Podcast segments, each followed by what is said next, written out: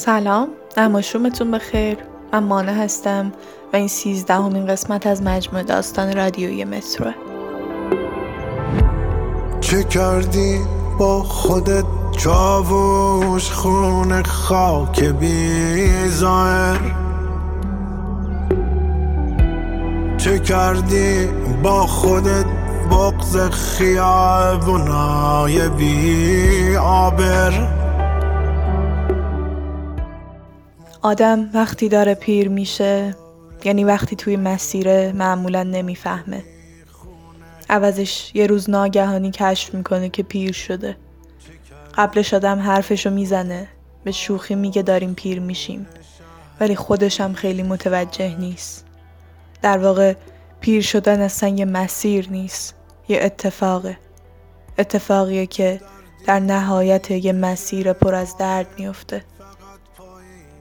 من از وقتی که یادم میاد پیر بودم. از اولشم به خاطر این بچه ها بود انگار. از وقتی حمید تو همین دبیرستان افتاد و سرش خورد به جدول و زمینگیر شد، تا حالا که حسین پسر مصطفی که حمید هولاد اومده این مدرسه و انگار پدرش بهش گفته باشه با من چشم تو چشم نشه، هر وقت نگاهش میکنم سری میده و ازم دور میشه. از همون وقتی که مریم خانم به خاطر اینکه پسرمون رو تو مدرسه‌ای که من بودم تحت نظارت من علیل کردن دیگه با هم حرف نزد، از همون موقع من فهمیدم که پیر شدم.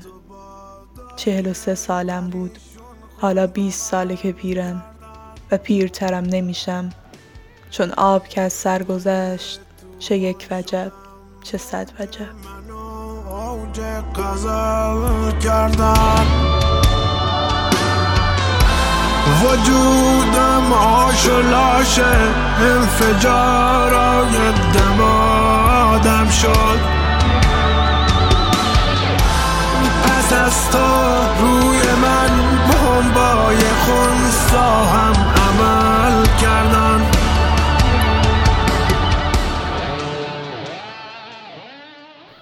ولی راستش دلم به دیدن همین جوونا خوشه، همین بچه های مدرسه. تو حیات و راهروهای مدرسه تنها جاییه که هنوز صدای از ته دل خندیدن میشنوم. مریم خانم نمیفهمه که چرا تو مدرسه‌ای که به یادم میاره پسرمون افتاده گوشه خونه و نمیتونه هیچ کاری کنه، به کار کردن ادامه میدم.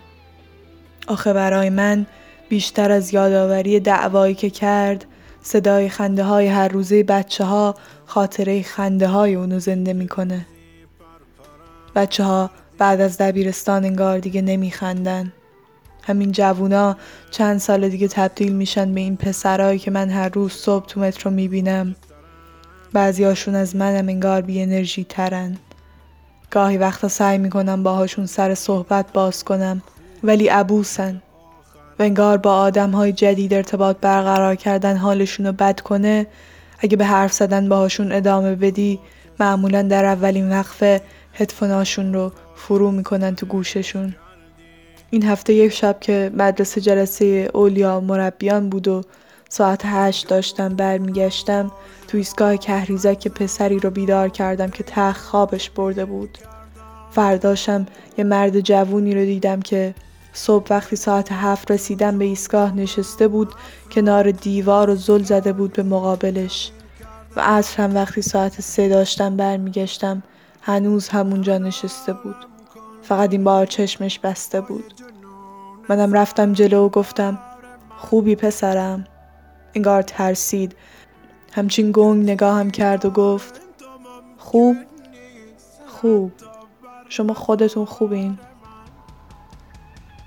عجیب پرسید، یه جوری که باعث شد یادم بیاد خوب نیستم. کم پیش میاد کسی بتونه از سد فریب ذهنی که من برای خودم ساختم بگذره و بهم یادآوری کنه که خوب نیستم.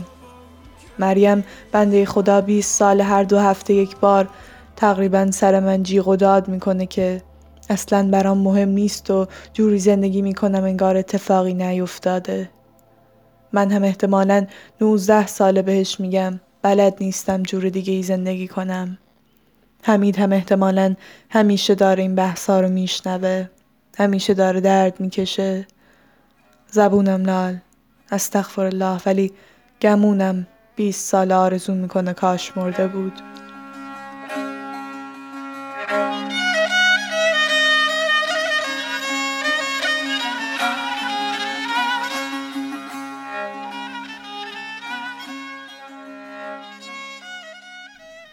آقای مشیری زنگ رو میزنه. صدای هیاهوی مدرسه در عرض 10 ثانیه 100 برابر میشه. صدای کوبیده شدن پاها توی راهروها میاد، صدای داد، صدای فوش‌هاشون هم حتی میاد. بچه‌ها این روزا زیادی راحت فوش میدن. اصلا قباحتی نمونده. دبیرا میان داخل دفتر و مشیری میره بیرون، شروع میکنه داد و فریاد که رامشون کنه این گله رو. همین روزای سال بود. من که اون موقع ناظم بودم تو راهرو بودم که یهو دیدیم حیاط آشوب شد و بچه‌ها جمع شدن یه گوشه. داد زدم مشرجبم بیاد کمک. هنوز به شلوغیشون نرسیده بودیم که یهو جیغ و دادشون عوض شد. شروع کردن وای وای گفتن. یه سریا ما رو دیدن و فرار کردن. وقتی رسیدیم به مرکز دایرهشون دیدیم حمید افتاده رو زمین، سرش خورده به جدول و کج افتاده. یه دایره به قطر 0.5 متر خون ریخته بود. مصطفی وایساده بود و رنگ به چهره نداشت. بچه‌ها پچ پچ می‌کردن. مشرجب چند تا یا محمد رسول الله گفت و بعد صابری شاگرد اول مدرسه رو فرستاد از دفتر به اورژانس زنگ بزنه. من همینجوری زانوام افتاده بودم کنار حمید. مشرجب شال گردنش رو در آورد و سعی کرد خون ریزی سرش رو بند بیاره. آقای مهدوی، آقای مدیر. سرم آروم تکون میدم و بالا میارم. جانم استواری جان، کلاس چطور بود؟ مثل همیشه والا. راجع به حسین علی قدری خواستم بگم. پتانسیل خیلی خوبی داره. برای المپیاد ادبی ترغیبش کردم. خودم هم حاضرم باهاش کار کنم. ولی گفت پدرش عمرم بذاره. امکانش هست شما پدرشو بگیم بیاد من باش صحبت کنم؟ زیر لب گفتم غلط میکنه نذاره. چی فرمودید؟ من حتما باش تماس میگیرم، خودم قانعش میکنم رضایت بده. دست شما درد نکنه.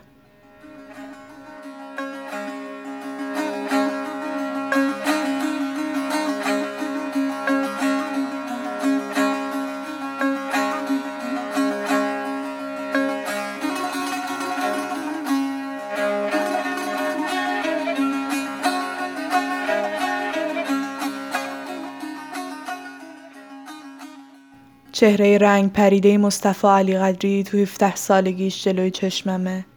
همیشه جلوی چشممه. هر چقدر همین آدم رو میبینم چهره بزرگ شدهش تو ذهنم موندگار نمیشه. زنگ درشون رو میزنم. چند ثانیه بعد صدای دویدنی میاد و حسین در رو باز میکنه. ای آقا شما این؟ بفرمایید. پیژامه گشاد و دمپایی های زرشکی پاشه. داخل نمیرم. میگم حسین جان پدرت بگو بیاد دم در. آقا ما که کاری نکردیم آقا تو رو خدا. ای بابا پسر چرا بی خودی میترسی؟ اومدم صحبت کنم اجازه بده المپیاد شرکت کنی. چند قدم میره به سمت خونه. حالا بفرمایید تو آقا تو رو خدا بیاید تو حیاط لاغر.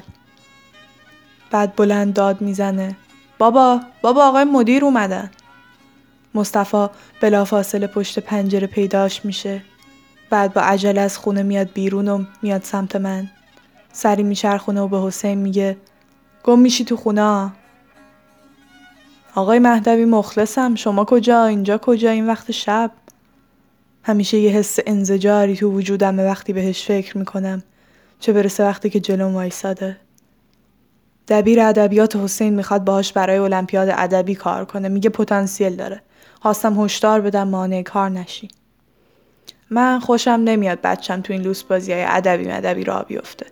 دیپلمشو بگیره قرار بیاد مغازه رو بگردونه تا من مسافرکشی کنم. میگه شعر خوندن به چه دردش میخوره. انگشت اشاره‌ام رو به قفسه سینه‌اش نزدیک میکنم. تو چشماش نگاه میکنم و میگم علی قدری من نوه ندارم. چرا ندارم؟ به خاطر تو، به خاطر حماقت تو من تقریبا پسرم ندارم دیگه. پس حرف اضافی نزن. در مورد زندگی حسین حداقل تا وقتی که تو مدرسه من درس میخونه من تصمیم میگیرم و بس. مفهوم؟ پوزخم میزنه. آقای مهدوی هنوز این اون موقعا با ما حرف میزنی ها. انگار نه انگار مردی شدیم واسه خودمون. برمیگردم و در حال دور شدن بلند میگم من هیچ وقت از تو مردونگی ندیدم مصطفی.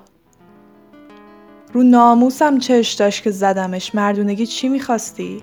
یا شاید اصلا تو هم واسه همین جو پدر بزرگی برات داشته آجی یاره، چون خیال میکنی اگه علیل نشده بود زن من الان زن اون بود. آه عمیقی میکشم. ما آسمون نگاهی میندازم در حالی که از کوچه میپیچم تو خیابون تا برسم به مترو.